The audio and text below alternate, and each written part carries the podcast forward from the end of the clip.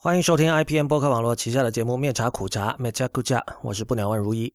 今天是二零一八年一月十日，面茶苦茶的第十三期。这是一个关于日本的节目。我们主张光了解日本是不够的，我们还要活用日本。面茶苦茶的口号是不伦不类，不易流行。大家可以在面茶苦茶的全拼点 com 找到我们的全部信息。我们鼓励您使用泛用型播客客户端订阅收听，因为这是第一时间听到面茶苦茶以及 IPN 所有节目的唯一方法。关于客户端的推荐，请访问 IPN 点 LI 斜杠 FAQ。呃，已经有很多位听众通过各种管道给我们反馈哈，就是说这个上期说错了，因为现在还不是狗年，也不是戊戌年，这个是要等到春节之后，是要按照中国的农历来算的。这个。非常抱歉，因为这大概两年前我在别的节目里其实犯过一样的错误。呃，我对于这个阳历和农历确实并没有太多的直接的体会吧，因为从小其实我对春节就没有太多的感觉。然后现在住在日本的话，因为日本的日本没有春节嘛，日本的虽然日本有自己的传统的这个历法，但是它的这个现在它的。元旦就相当于他们的春节，然后加上那个，其实你现在看很多跟狗相关的各种视觉形象，已经会在各处出现了。包括那个前两天我在面茶苦茶的社交网络发了一封那个追名林琴的歌迷会发来的这个贺年卡，上面就有一只狗。嗯，好吧，现在还不是狗年。嗯，最近看到一篇文章啊，这个是一个叫的 Japan Times。是一个英文的关于日本的一个新闻站吧，上面的专栏，呃，这个作者叫 Damian Flanagan，呃，这个人是一个他在剑桥读了英国文学，然后后来到这个神户大学读的日本文学的硕士和博士，然后他写过很多本书。嗯，最近刚出了一本关于三岛由纪夫的，然后之前他写过很多本关于夏目漱石的书。他自己在网站上说，他是第一个这个外人，就日本以外的人用日文写关于夏目漱石的书。呃，这篇文章很有趣，它的标题叫 "You're living in Japan, so now for something completely different"。那这个后半句它当然其实是一个梗啦，这个是。呃，六七十年代的这个英国荒诞剧，这个 Monty Python 里面的一句反复出现的一句一句一句台词。但这篇讲这篇专栏讲的是什么呢？他就说，我们说到，比如说在日本的老外啊，一般可能大家一般想到的就是说，要么就是这个吃喝玩乐，然后日文也不学，也并不尝试融入当地文化的一种人。还有一种呢，就是乖乖的学日文，然后或者本身对日本文化很很有兴趣，然后花了很多时间精力来学，呃，也试图进入了这边的语境，然后甚至最后就安居下来了这样的人。但他说，其实我们经常忽略了还有一种人，就这种人是用他的说法是把日本作为一个像跳板一样，然后以它为一个支点来去研究和学习第三种文化。然后他他举的例子，他说最最常见的是，那我们知道很多老外来日本教英文嘛，因为教英文其实对他们来说，应该说是相当好的一个差事，因为这个其实很大程度上就是靠肤色，因为这个呃英文培训在日本的火爆程度其实不下于中国，然后基本他所有他都说我们有这个 native speaker 教你们，所以那如果你是 native speaker 找到这样一份工作，相信是不难的，然后报酬相信也是不错的。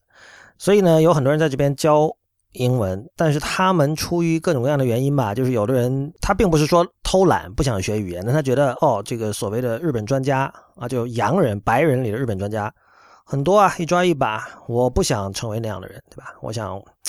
通过别的方式来确认我的这个自身的存在感和这个我的我作为一个人我的价值是什么？就是我希望跟别人不一样嘛。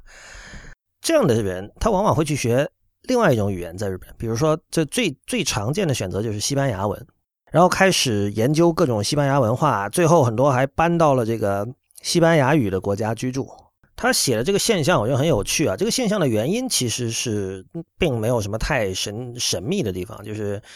我们都知道日本人的这个非常鼓励这种业余兴趣，他们的这个 hobby 这个文化是非常强盛的。呃，以前我在节目里应该也说过这个。李楠，呃，就是现在在魅族的李楠，但他以前在日本住了十几年嘛，呃，他以前就说，他说日本没有高端，啊，就是他这个话的意思就是说，在日本人看来，没有什么是不可以教的，没有什么是不可以学的，呃，无论是在比如中文语境一度被视为高端的各种红酒也好，高尔夫球也好，什么都好啊。当然，这个首先跟经济发展水平有关了，但是另一方面就是日本对于这种呃教学的重视，呃，这种教学是广义的教学啊，不是说我学校课堂里的或者说补习班里的，而是说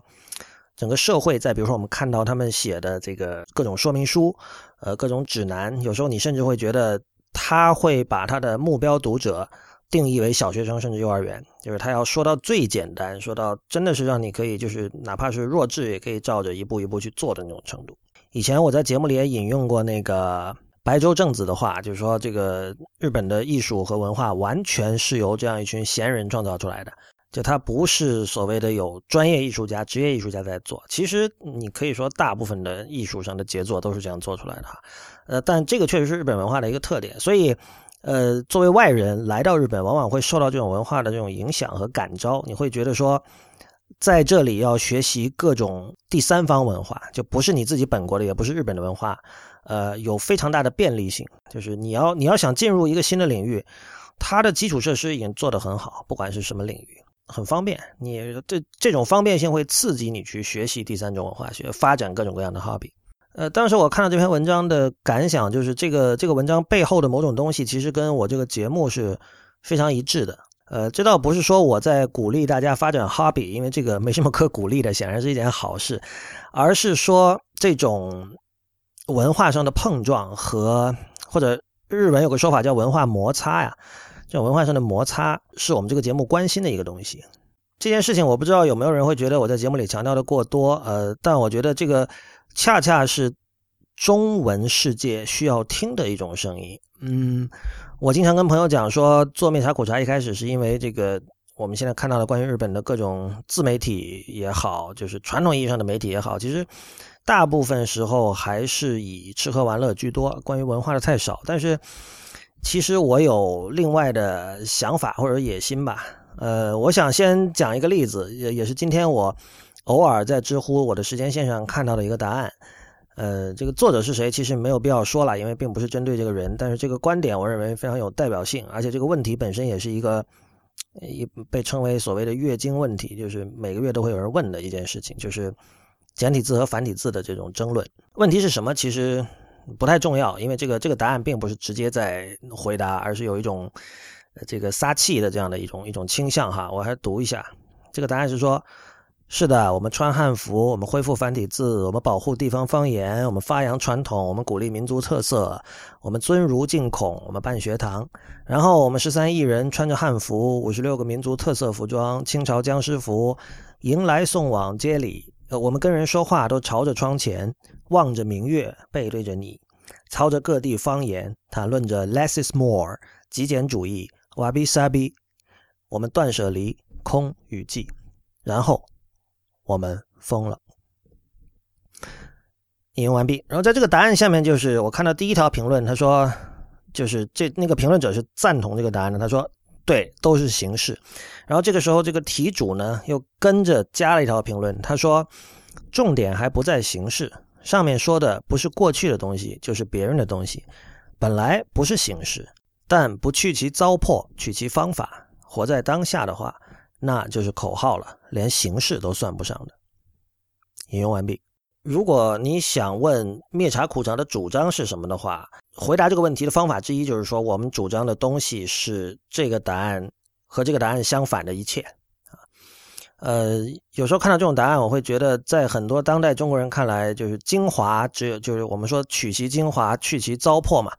这个有时候难免会想一下，究竟他们说的精华和糟粕是什么意思？然后我觉得。在他们看来，似乎精华只有一个意思，就是效率；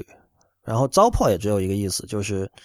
不能够从理性上证实和证明的事情，就是糟粕。嗯，举个例子，像这个这个答主，他上面举了一串例子嘛，其中之一是方言。这个从二零一一年知有知乎以来，关于方言什么简体繁体字就发生过无数的讨论嘛。基本上我看到反方言的这种大张旗鼓的反对方言的人。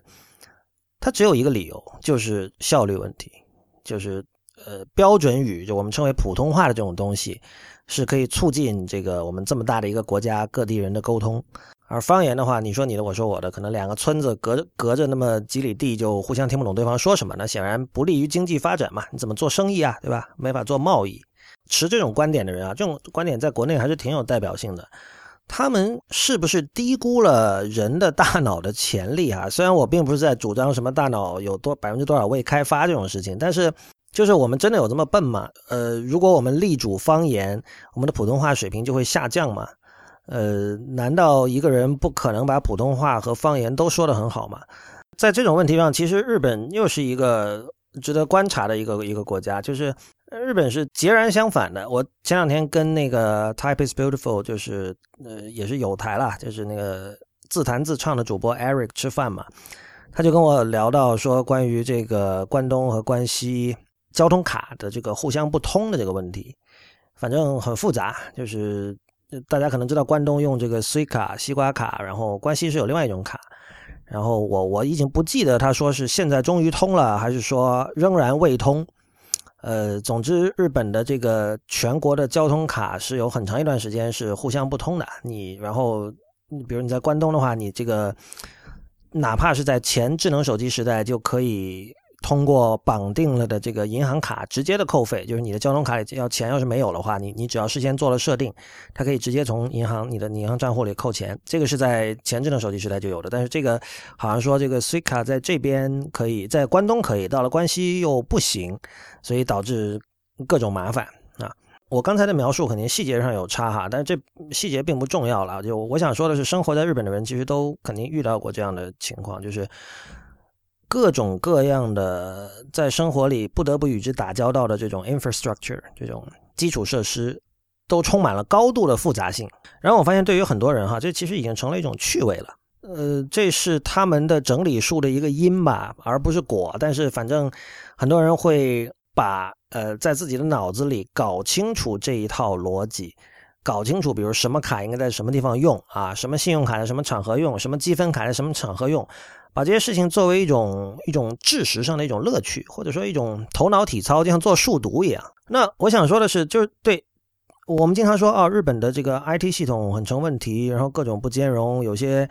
呃软件产品的开发，整个那个工序和流程，呃，在这个先进的这个硅谷流程看来，根本就是匪夷所思的。这些都没错，但是日本因此遭到了什么严重的后果嘛？或者说这个国家发展的很有问题嘛？或者说，日本今天它的社会的各种各样的问题是跟这些东西直接相关吗？呃，我觉得重要的就是，不仅人各有各的活法，应该说世界上的各种各样的系统，它的存在，很多时候它都有它自己的一套逻辑。呃，就是在中国，我们经常看到很多人说，我想找一套先天的最优的方法，然后我又一一直坚持那套方法，然后我下半辈子就不用担心了。但是我觉得，呃，一套方法的优劣其实是跟你。如何在这套方法里生活和工作是有直接的关系的。所以，比如说，我们作为一个民，我们作为一个国家的全体的国民，我们集体决定了，哦，保护方言是很重要的。OK，那我们下面就要想说，我们怎么在保护方言的同时，要让这个标准语全国统一的普通话同样也发展的很好。对吧？这件事情一定是可以做到的，但是，呃，像刚才说的那位答主，还有很多跟他类似的人的想法，似乎是这两者是水火不容的啊！就或者说，这个人脑容量就那么多了，或者说我平时忙工作还忙不过来呢，我这个这这中国人压力很大，其实哪里人压力都大，是吧？我觉得低估了人的潜力吧。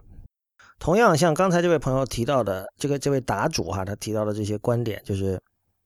在他看来，呃。有很多东西，比如说传统里面的很多东西，或者说儒教里面的很多东西，是在他看来是糟粕。同时，他的评论里也只也在暗示，就是这些东西和“活在当下”这四个字是矛盾的。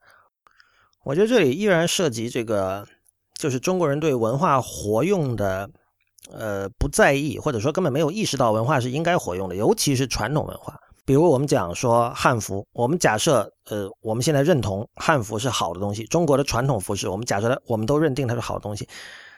这并不意味着你就可以高枕无忧了。然后你接下来就说，哦，我研究啊，我去看这个沈从文写这个中国古代服饰考，然后我去看各种前人做出来的，呃，考古上的发现和对这个古代的传统服饰文化的各种研究和书，看完之后我就知道怎么穿汉服了。显然不是这样，就是。很显然，几百年前的服装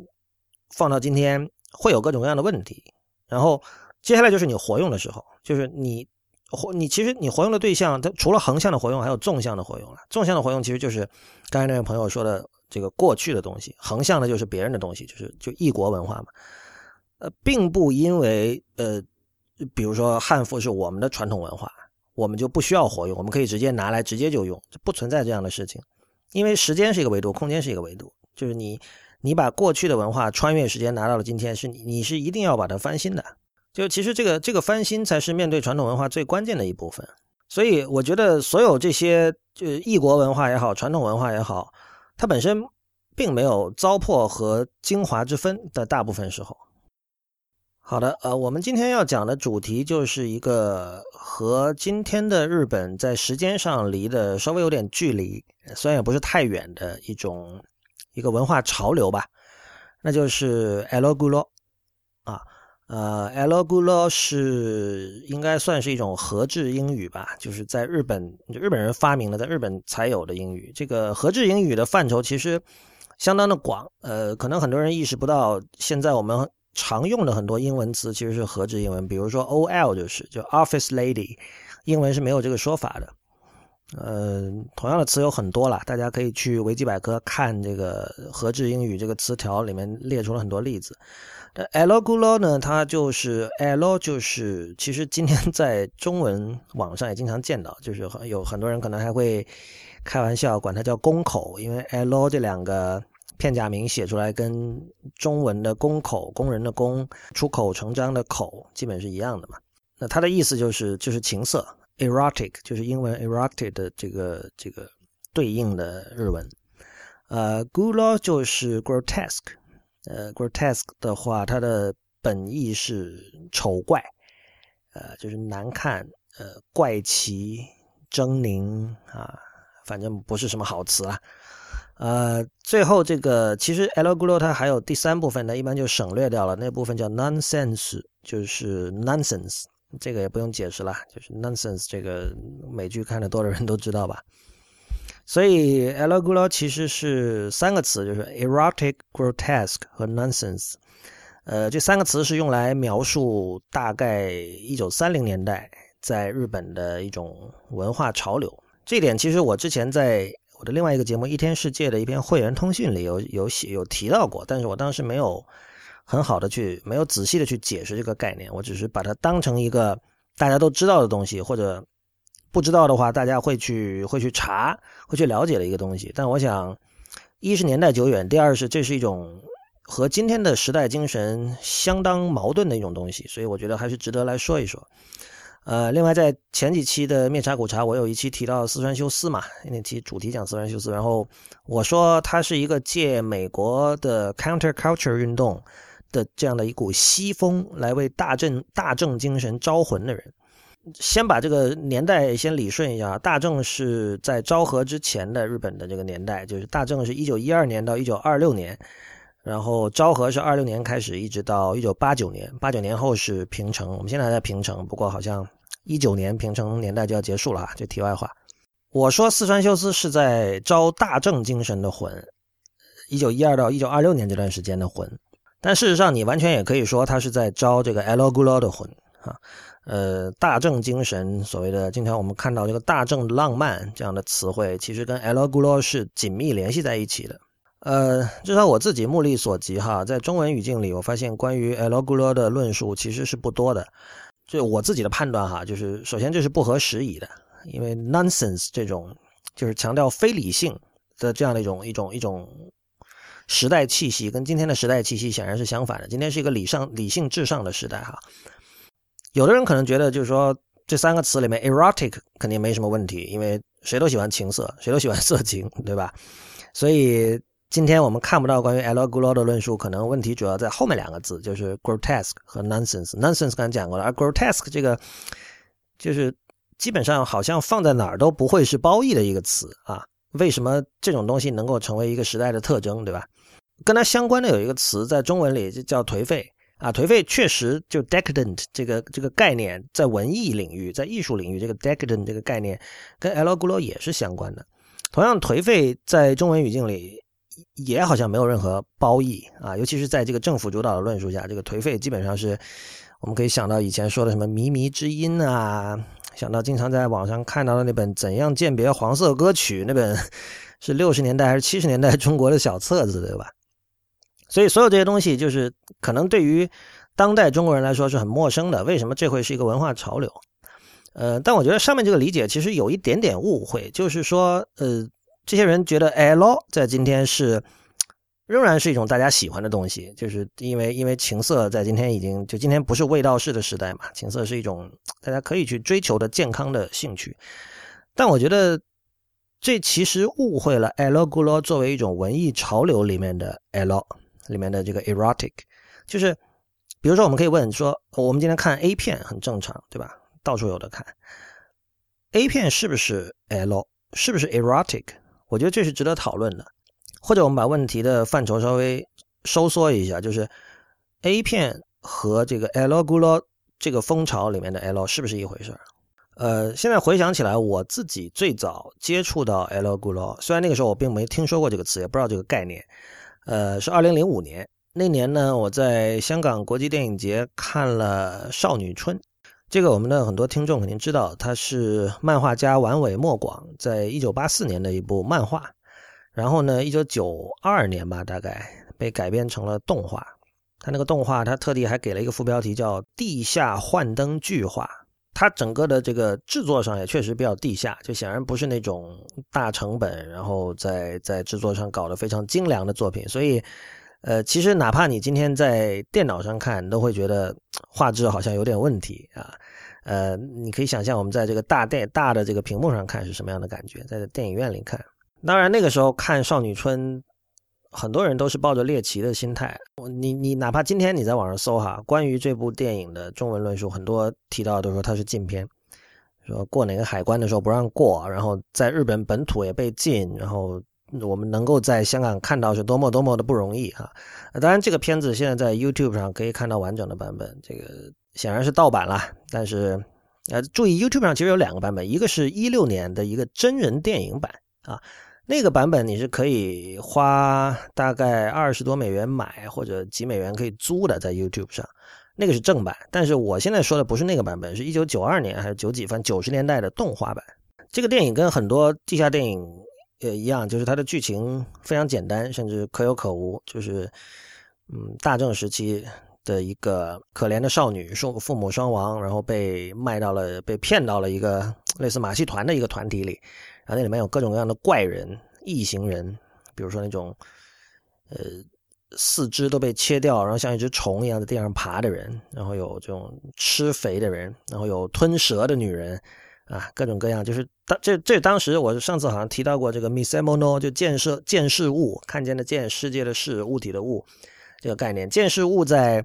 呃，二三十年代的日本，在在东京这边，在浅草那边是一个非常重要的概念，就是大家是去那儿看各种怪人的，看各种怪胎的啊。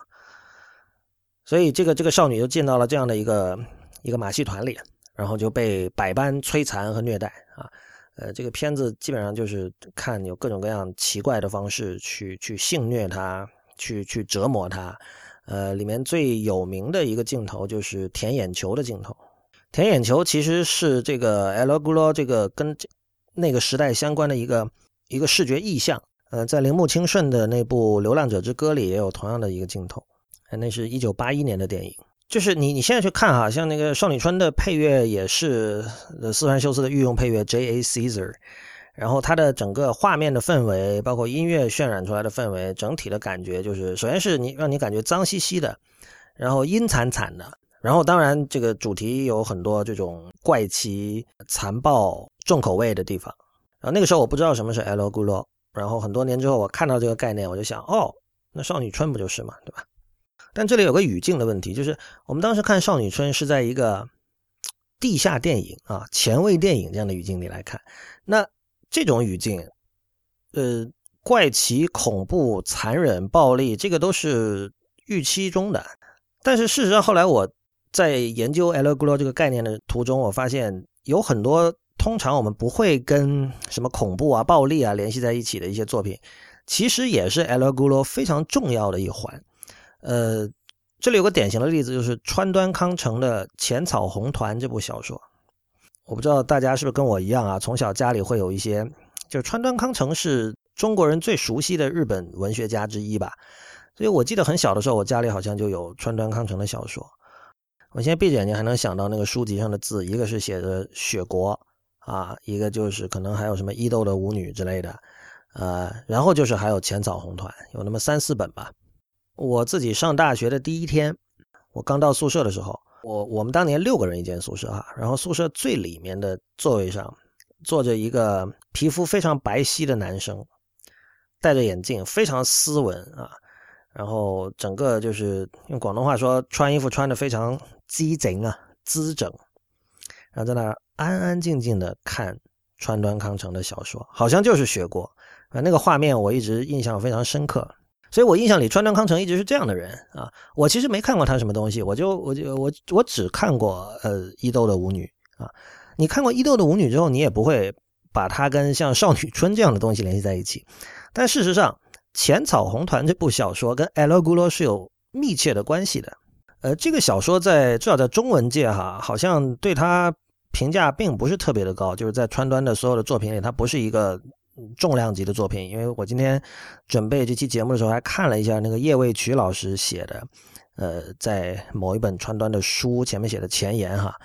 在总结他的一生的时候，这本书好像是一笔带过的。呃，川端本人他自己在。一生不同时期都在浅草住过，或者在浅草附近，或者经常去浅草。而浅草刚好是这个呃大正或者以及大正之后那段时期，代表着日本刚刚开始出现的大众娱乐和大众消费的这样的一个聚集地。就是那里面有各种各样的，比如有好像有最早的电影院吧，应该有有最早的酒吧，那个酒吧现在还在，就是叫神谷吧，在那个浅草一丁目，应该浅草那个地铁站一出来就是哈。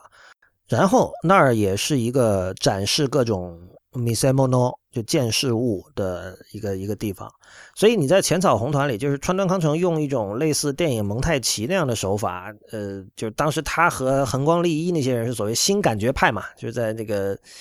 呃战前日本很重要的一个文学流派，就是这帮人对电影很有兴趣，然后他们的写作手法很多时候其实也受到了电影的影响。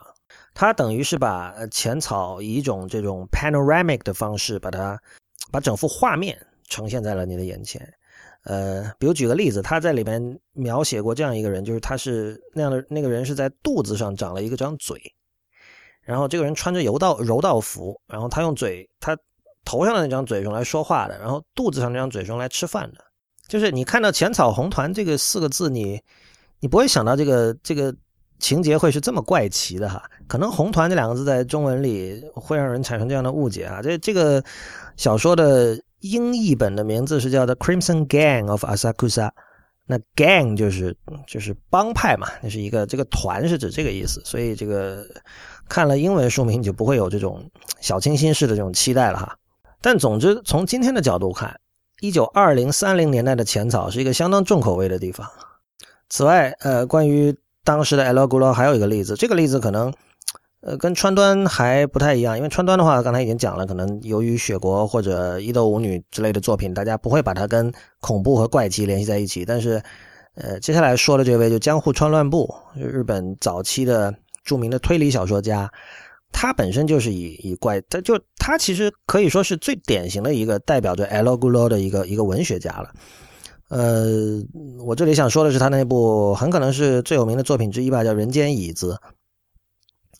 呃，这一点当然也要说哈，就是说，呃，日文的翻译一直有这种把一些汉字保留不易的这种做法。呃，人间在日文其实就是人人人类的意思，所以《人间椅子》其实是或者可以翻译成“人肉椅子”啊。事实上，如果你看过这本小说，你会觉得“人肉椅子”是一个更好的译法。就这个小说，你今天看，就是你很难想象它是。那么早，好像是一九一几年、一九二几年的作品。呃，我觉得这因为这已经是属于文学名著了哈，我觉得剧透应该是不成没有问题的。这小说也很短，大家可以先去看。简单来讲，它的情节是说有一个做椅子的工匠，技艺非常的高超。呃，他不止技艺高超，他这件事情还投入了很多感情啊。他是典型的我们今天说的职人。我记得有一集《Seinfeld》又要说《Seinfeld》，《Seinfeld》有一集是那个。啊，不是 Seinfeld，是 Curvy Enthusiasm。有一集 Curvy Enthusiasm，呃，是那个 Seinfeld 的主创 Larry David 后来做的一部剧。然后那里面有一个汽车修理工，也是非常具有职人精神。然后他对他所修的车投注了很多感情。然后他发现那个 Larry David 开过去的那个车被他搞得一塌糊涂，被被 Larry 本人搞得一塌糊涂。他觉得你这个人太不重视你的车了，你怎么能这样呢？那我作为一个爱车之人，我作为一个爱车职人，我不能容许你这样。然后你你这么搞，我我就后来他好像是把车开走了还是怎么，就不还给 Larry 了。就是那那个车像他的情人一样，他觉得就是 Larry 不配拥有这这这这辆车，你知道吧？那个人间椅子里面那个椅子匠对他所做的椅子也有类似的情感。然后呢，他就想象说，哇，你看我做了这么手工这么高超，做出这么精湛这技艺的椅子。我自己没坐过呀，这些椅子都被卖给这种富商或者说政要，对吧？我就我好想坐一下我自己亲手做出的椅子，或者说至少我体会一下，我要自己做不了，我也体会一下那些大人物坐在上面是什么感觉。然后你们猜他想了一个什么变态的方法？就是江户川乱步也亏了他想得出来，他就想这个人他最后采取的方法是，他自己钻进了他自己坐的椅子，就是。他整个人变成了一个椅子，相当于就是他的两只手是那个椅子的两个把手，然后他的屁股就处在这个椅子平时这个屁股所在的位置。但他他是在这个皮质的椅子的里面，他钻进去了嘛，吃喝拉撒都在里边啊，就不出来。然后这个椅子就被搬到各处去使用嘛，一会儿又是这个什么首相又坐了，一会儿什么从外国来这边演歌剧还是什么的一个贵妇人又坐了，然后他就。呃，江户川乱步就在细致的描写，呃，这个躲在椅子里的人。当比如说一个美女坐上来的时候，呃，她的大腿和美女的大腿贴在一块的那种那种感觉，他体会。就 这个，我觉得就这种，你不说想象力吧，因为其实今天有想象力的文学作品还是很多哈。但是这种，就这里面有很多恶心的东西。从今天看，就是。嗯，大家一定要知道，一九二零三零年代的卫生条件和今天相比是差很远的。哪怕在以干净著称的东京啊，二三十年代的东京，我相信各位今天是不想去的。在我们今天看来，这里有很多情节就觉得很很脏、很臭、很恶心。你怎么可能在一个椅子里面排泄，然后你又住在里面？这不可能的嘛。但是在那个时候，这些就就都不是问题。就是这是用庸俗的方法说，就是为艺术服务吧。就是他为了。营造那样的一种新奇的 grotesque，就 g u l o 那个词 grotesque 的感觉，这些东西都是没有问题的。那很显然，这个这个情节也是非常 nonsense 的哈，因为这个人是不可能钻进一个椅子里边去的，这椅子得多大是吧？肯定这椅子会有问题，而且你要是人钻进去的话，你搬来搬去也不可能。就如果这部小说是今天的新作品的话，你可以想象网上一定有很多人出来捉虫，出来 debug。说这个这个作者意淫过度，然后缺乏基本的逻辑，就整个故事根本说不通啊！所谓硬伤太多，然后可能这个这个小说就会被钉死了。当然，其实今天是有这样的小说的，我相信很多人是知道。就比如说，在网络文学这个领域，是有很多所谓的重口味小说的。呃，这些小说的血腥和暴力程度是远远超过《人间椅子》，也超过《少女春》的。呃，就他们的区别在哪儿？我觉得，当然一方面。很明显的事实是，人类的感官的阈值在不断的提高。从二十年代到现在，对吧？二十年代的人看过什么呀？露个大腿，他们已经觉得很性感了。今天就完全不一样了，对吧？所以，呃，从直接的感官描述上，现在的这种重口味小说比当年的要要暴力、要血腥，这是很正常的。这一点本身并不是特别的重要。重要的是，就是 L 咕噜和我们说的重口味究竟有没有区别？如果有的话，这个区别是什么？呃，我刚才讲了，我们今天看到中文世界提到少女春，肯定是说什么被禁啊，什么绝对不敢看第二遍啊之类的。但是我们知道，其实九十年代以后，就这个不说九十年，七十年代以后吧，包括到二十一世纪，一直都有这种重口味电影，日本就很多啊，对吧？比如三池崇史的电影也很血腥，也很暴力。呃，又比如像《索多玛一百二十天》这样道理，呃，这样的电影，又比如说像《人体蜈蚣》这样的电影，哈，这个在在中文世界上其实知名度我觉得已经相当高了。这些电影都各有各的恶心之处和血腥之处。这一系的作品，它和《El Gulo》的区别在哪儿？当然，表面上的区别也是很容易看到的，就是比如像《少女春》或者说《四山修斯》的电影，它有一种呃远古的氛，有仿佛来自远古的氛围。这个主要是他们其实是刻意的在试图活用大正时期的种种文化元素，比如说四川修斯的电影里的空气女啊，其实是一个穿着很肥大的服装的一个女人，对吧？然后比如说什么吞蛇的人，比如说铃木清顺的这个《流浪者之歌》大正三部曲之一里面的那个舔眼球的这个镜头，就这些东西是跟大正时期的日本是紧密联系在一起的。所以你你看到这些东西，你你会觉得有时代感。但我觉得其实这背后还有更核心的区别，就是其实咕噜并不只是恐怖和怪奇 （grotesque） 啊，它还包括什么？它还包括贫穷。流浪、社会底层，啊，它还包括别的东西，它还包括就是日本所谓的“外金”外人，就是日本以外的外国人。呃，这里的外国人，其实在大正时期主要是指中国人、韩国人以及白人。这一点是一定要注意的，就是白人在 El Gulo 的世界里，呃，在那个幻想和事实分不清楚的世界里，他是社会底层的一部分。呃，四川在讲四川修斯那集的时候，我提到了他的那部电影叫《上海艺人餐馆》。艺人这个概念，异常的异哈，就其实也是 El Gulo 时代的一个基本概念，就是艺人在那个时候指的就是外国人啊。呃，在川端康成的《浅草红团》里，其实他花了不少笔墨来描述外国人。就刚才讲到有中国人，有韩国人，然后也有白人。呃，他这里的白人往往是有很多是，比如说来自俄罗斯的，呃，有的是来自这个。欧洲的未成年少女什么的，像他写到一个十六岁的一个俄罗斯的一个女人，一个一个少女，然后说她这个怎么去向别人飞吻调情，她还有一个十八岁的姐姐，然后他们俩都是就是跳舞的，然后他们会整天游荡在浅草，然后到处跟人吹就吹口哨调情。然后不穿袜子，然后甚至有时候不穿内裤，然后穿的这种鲜红的、就有挑逗性的这种服饰。我还是要强调，我们的感官的阈值在提高，这些东西在今天看来可能没有什么，在当时看来是非常性感甚至淫荡的。所以在 El Gulo 的世界里，呃，不管是 Misemono，就是各种真正意义上的 freak，比如说手脚都被砍断了的人，比如说什么肚子上长了一张嘴的人，比如说巨人，比如说侏儒这些，这些是。呃，这个狭义的 freak，但是所有这些外人，中国人、韩国人、白人也是 freak，就是他也是属于大家要去看的，并且大家通过去观看这样的一幅场景，可以获得某种呃从底层上说跟性相关的快乐的这样的风景中的一个元素。这里要提一下，在那个年代还没有种族主义这个概念，所以。就是这种公然的针对某一个国家或者某一个民族的人来写，把他们分类，这种做法在当时其实是相当普遍的。然后很重要的一点是，这里有很有一种相当平权的东西，就是你听了我刚才描述，你可能觉得哦，这个是不是为统治阶级服务的，或者是比如说写给呃当年的某一个呃可以居高临下的这样的一个阶层看的？但其实不是。恰恰相反，跟 El Gulo 相关的很多人，他是甚至有左翼倾向的。比如说，有一个叫天田雅禅坊的人，呃，这个人他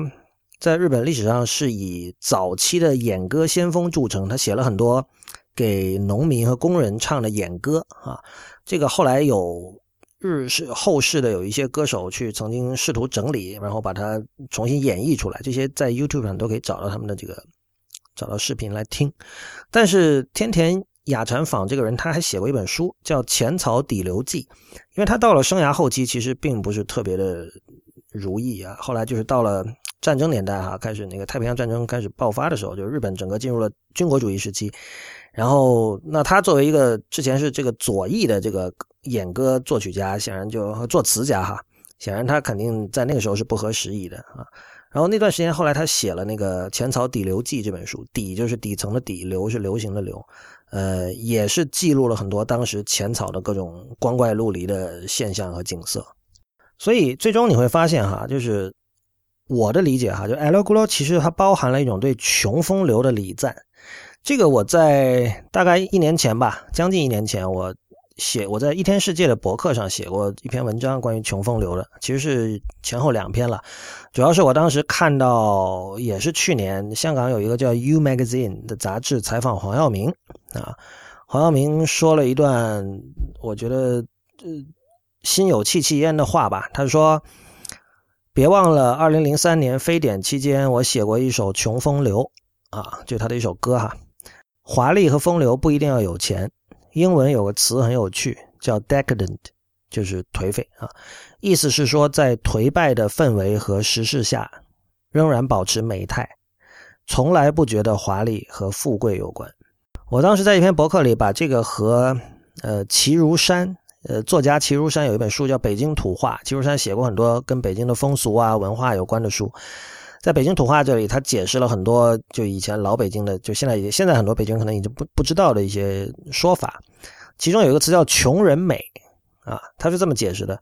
此三字有两种意义，凡物省钱而适用者曰穷人美，但物并不稀奇。而自以为很好者，亦曰穷人美，此则讥讽此矣。我我当时看了，我觉得很唏嘘，就是说，其实穷风流和穷人美，呃，从字面上看，要不了解情况的话，你可能觉得他们是同一种意思，但其实他们是正好相反的。就是齐如山列出的穷人美的两个意思里面，后面这种意思是讥讽，是在讽刺那些所谓敝帚自珍的人；但是穷风流是截然相反的一个概念，它是在告诉你。敝帚就是可以自珍，这没有什么不好意思的。就按照黄耀明的说法，在颓败的氛围和时势下，依然仍然保持美态。呃，黄耀明提到 decadent 这个概念，其实是跟十九世纪末呃法国的一批作家有关，比如说波德莱尔什么的。呃，我相信 L. g u l o 能够，就是日本能够有 L. g u l o 这样的一股风潮，跟这个法国那些作家的影响是脱不开关系的。而中国其实很遗憾了，就是。中国并不是完全没有受到影响，因为恒光利一那些人新感觉派在上海当时是有对应的，而且当时上海是相当的同步。呃，上海的新感觉派就是施哲存、刘纳欧还有穆石英这些人。呃，我们可以看到，你只要稍微查一下资料，你可以看到刘纳欧是在一九二八年就创办了一本叫《无轨列车》的半月刊啊，现在普遍被认为这个就是。中国新感觉派小说实践的开始，所以你看，日本的新感觉派出现，也就是二十年代。这个它的整个时代背景是二三年的关东大地震嘛，之后出现的这样的一股潮流。所以他正式开始创作，也就是二四二五年。二四年，这个横光利一和川端康成，这还有好多一大堆人创办了一本叫《文艺时代》的这个杂志嘛。所以你看，二四年之后，仅仅过了四年，二八年，刘南欧在上海就。开始了这个无轨列车，但是由于之后的历史吧，这个没有办法预测，现在也没有办法后悔什么的。反正就是 decadent 就颓废作为一种美学，在中国已经失去了它的土壤。这个概念在今天已经变得非常陌生了。呃，这种现象扭曲到一种程度，就是我们今天经常看到的，我也经常批评的一种观点，就是认为人必须有钱才追求艺术啊。没有钱就不要追求品味，不要追求艺术，这是非常可笑的一种观点。它不仅仅无视历史，而且，呃，其实也无视了人类的精神可能产生的力量和可能产生的高度。所以，其实 L. g u l o 在我看来，它并不是表面上的这个这性感情色，或者说这个恐怖怪奇血腥，它是对穷风流的礼赞。我觉得这一点很重要。为什么呢？就是还是刚才说的阈值的问题。整个二十世纪，人类的这个感官的阈值就迅速的不断的攀升攀升。到了二十一世纪，呃，应该说一九二战后吧，就是这个攀升的速度越来越快。就今天，其实要让现在的年轻人看到什么东西，感觉非常恐怖或者非常诡异、非常奇特，已经越来越不容易了。我前两天在周究会馆说了说了一段话，其实想表达的是类似的意思。我说这个《Follies of Spain》那那那段旋律的所谓的疯狂，呃，无衬线字体的丑怪，以及这个 Bebop 爵士乐的疯癫，这都是二十一世纪人再也没有办法用身体去感受的东西。那什么意思？《Follies of Spain》它是那个一段在西洋严肃音乐史上，呃，被反复使用的一段旋律。就是如果经常听古典音乐的人，肯定就是觉得非常熟悉，因为很多作曲家都用过，包括这个亨德尔，还有其他一时暂时想不起来了。这段旋律的名字叫西班牙的 Follies，这个 Folly 在这个无论是哪种语言里，因为它一开始可能是法文写的还是西班牙文写的，都是疯狂的意思，疯癫的意思啊。呃，然后呃，无衬线字体，我以前应该也讲过，在十九世纪刚刚出现的时候，人们管它叫 grotesque 字体，就是丑怪的字体。这个在今天看，我们觉得怎么可能呢？包括刚才说那段旋律，就今天没有人会听了那段旋律觉得是疯癫，恰恰恰大家可能觉得是极度的保守，呃，性冷淡。呃，典雅庄重是宫廷音乐，跟疯癫就一点关系都没有。然后那个 bebop 爵士乐也是一样，bebop 它在它是在 swing 那种爵士乐那个时代，就是 Fitzgerald 就是写 The Great Gatsby 的那个人的那个那个爵士时代之后，是为了反抗 swing jazz 出现的一种新的爵士乐。那个年代听来就大家也觉得非常的疯癫。那今天你比如说你跟后世，你跟自由爵士比，就你会觉得。就是很传统的爵士乐啊，疯癫在哪里啊？所以这些东西，我们通过阅读历史，我们可以知道当时的人觉得他们疯癫，但是我们今天的身体已经没有办法再直接的感受到那种疯癫了。这个有一个跟 L 咕噜直接相关的例子，是我之前买过一张唱片，我当时也是算是着了消费主义的道吧，因为它击中了我的很多点。嗯，它这个唱片的副标题写着说：“昭和 L。”歌谣全集一九二八到一九三二，这里很多点了，一个是 L 本身是个点，昭和是一个点，然后一九二八到一九三二，这个完全就是这个大正刚刚结束，昭和刚刚开始，然后是这个 L 咕噜运动方兴未艾的一个时期，所以然后我就买了，然后我看他那个曲子的名字叫什么，像有一首叫 L L 行进曲，就是进行曲了，L L 进行曲，还有浅草 L 小贝，还有这个 L 进行曲。还有 L 小贝，还有 Nonsense 小贝，是吧？还有 Nonsense 小贝，我觉得，我靠，那这个完全就是，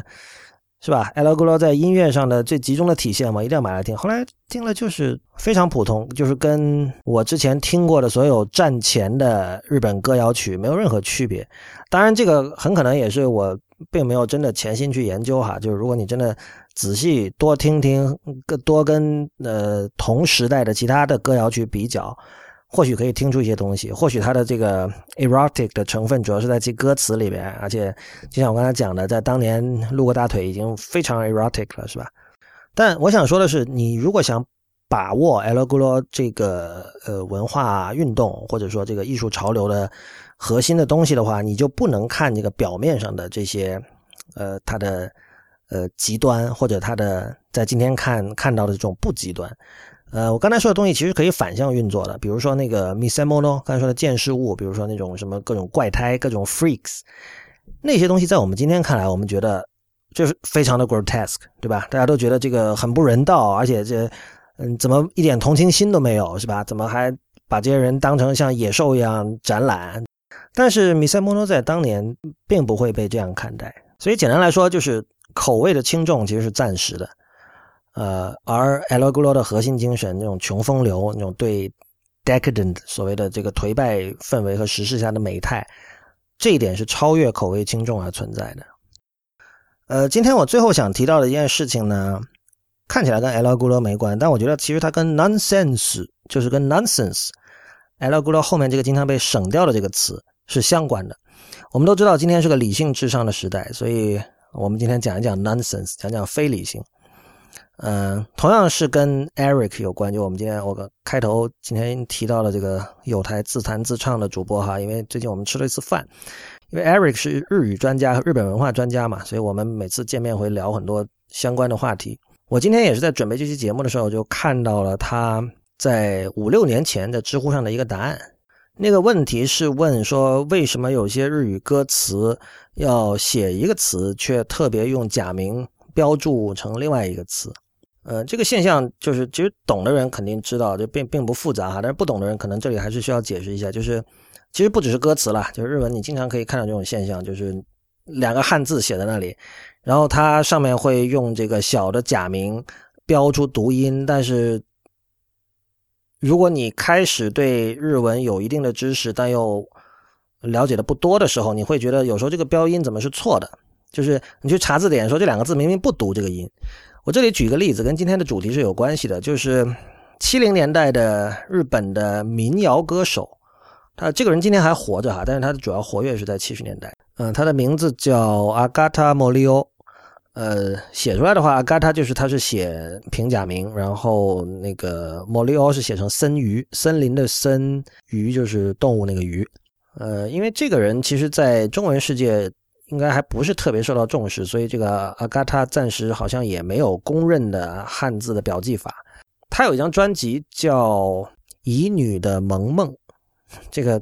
对还是得说明一下这个字怎么写。乙女其实就是少女了，乙就是甲乙丙丁的乙，这个没什么。然后主要是萌梦，萌第一个萌字是单人旁一个繁体字的做梦的梦，呃，第二个字就是做梦的梦。萌梦这个当然在中文是没有这个词的哈，呃，但是我们注意哈，如果你看这张唱片的话，它。的注音是这样的，它在“萌萌”后面的注音是 “loman”，用用片假名写的 “loman”，而 “loman” 当然在日文里是有，就是它可以写成浪漫，它有浪漫的意思。但是，呃，“萌萌”这两个字在日文里并不是这么读的。你去查字典的话，它的读音是 “hakana yume”，梦是 yume，大家很清楚了。“萌”字可能稍微少用一点，就是是读 “hakana”。无论如何，不可能读 “loman” 的。但是，就是这里就是就是日文的一个修辞法，这。专业的解释，大家可以去看我刚才说那个问题的里面这个 Eric 的答案，呃，这个问题的链接我会放在本期的相关链接里。呃，简单来说就是这是一种修辞。那么一方面你用眼睛看到的是两个奇异的，又是意境非常优美的字，萌梦都有梦，对吧？呃，这让你产生一种感觉。但是同时他告诉你，你要把它读成 roman，而罗曼这个东西呢，本身它跟大正时期是连在一起的，因为经常会有大正浪漫这样的说法。乙女可能又会让让人想到这个当时，呃，川端康成有一有一部小说叫《乙女港》还是什么，反正是讲川端康成写过很多这种这种少女之间，呃，这种超越友情，已经逼近同性爱情那样的一种一种情绪。他有很多小说是在处理这样的题材，所以。乙女的浪漫，如果你把它读成你，如果你把那两个字读成 roman，它会变成少女的浪漫。这个跟大正精神是吻合的，是可以让人想到大正精神的。但如果你要把它读成 hakana yume，就真正按照它的所谓的正确读音来读的话，也是成立的。因为这个 hakana 这个词，它的意思是那种转瞬即逝的东西啊，让人不太容易抓得住。让人不太容易抓得住的轻飘飘的东西，容易消逝的东西，所以这个“萌萌”加在一起就变成了容易消逝的梦，或者说可以翻译成少女的迷梦吧。就是刚才说了，这是一个在日文里不只是歌词，也不只是这个呃歌曲的名字，在很多地方都可以见到的一种修辞手法。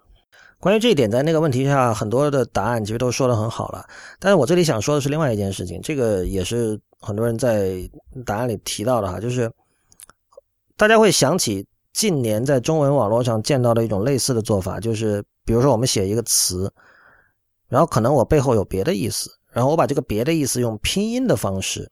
插在这个词的每个字中间，然后用括号括起来。呃，比如 Eric 在他的答案里其实有举一个例子，呃，他说的是这个大家可以多多建议，但是在建后面有个括号 to。在 e 后面有个括号槽的拼音，也就是说建议其实就是吐槽，不是吧？在在你如果仔细看那个问题下面答案，有很多大家举出了很多例子，比如说另外的例子是相爱容易，婚姻不易，且行且珍惜。而且行且珍惜这每一个字后面都接了括号和拼音，最终拼出了一句别给我发现。所以就是这这 这。意思不用解释啊，大家都很明白啊。还另外一个例子是这个，这真是一个山清水秀的好地方啊。这个中间夹了的拼音是穷乡僻壤，然后好后面有个鸟，这真是一个穷乡僻壤的鸟地方啊。这也是近年开始流行的一种中文领域的修辞手法。我们也可以想一下，就是这两者的区别何在？说实话，我第一次看到这种汉字夹拼音的用法，我想到的不是日本的那个。被称作 a t e i 的这种刚才的说的那种那种那种修辞手法，我想到的是那个 Woody Allen 的电影 Annie Hall 里面有一段，他是当时在这个电影手法上也算是创新的，就是他跟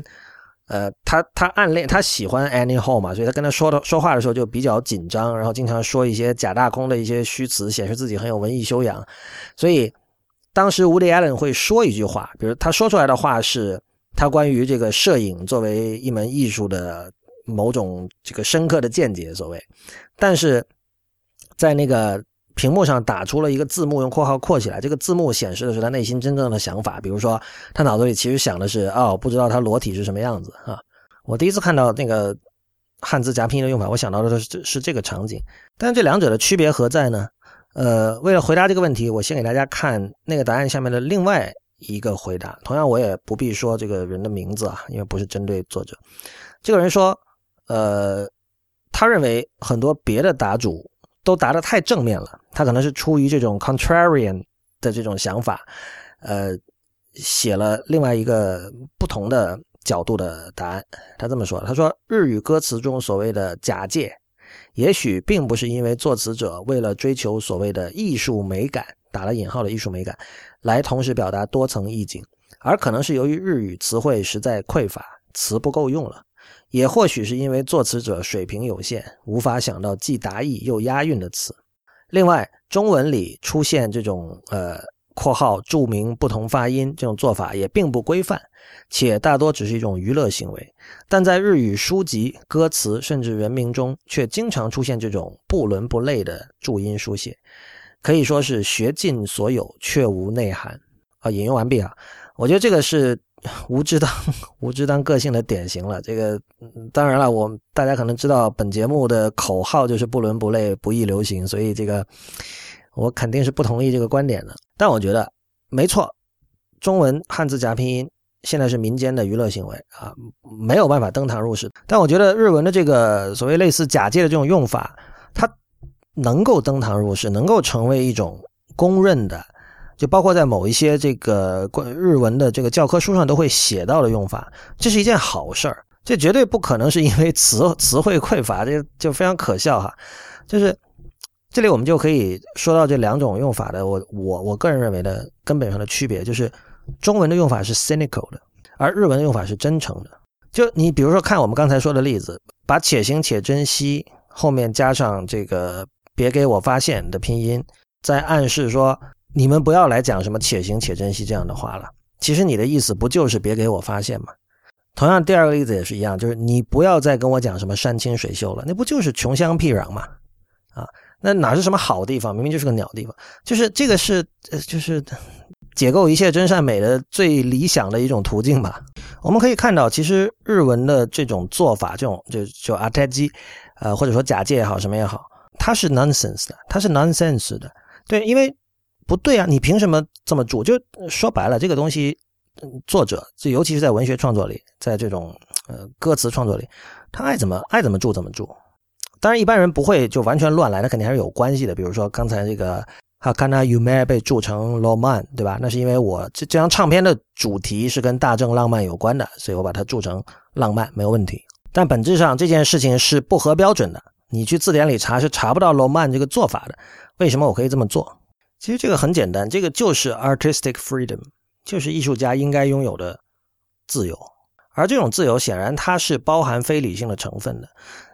所以这一点在今天这个理性至上的时代氛围之下呢，通常是不受鼓励的。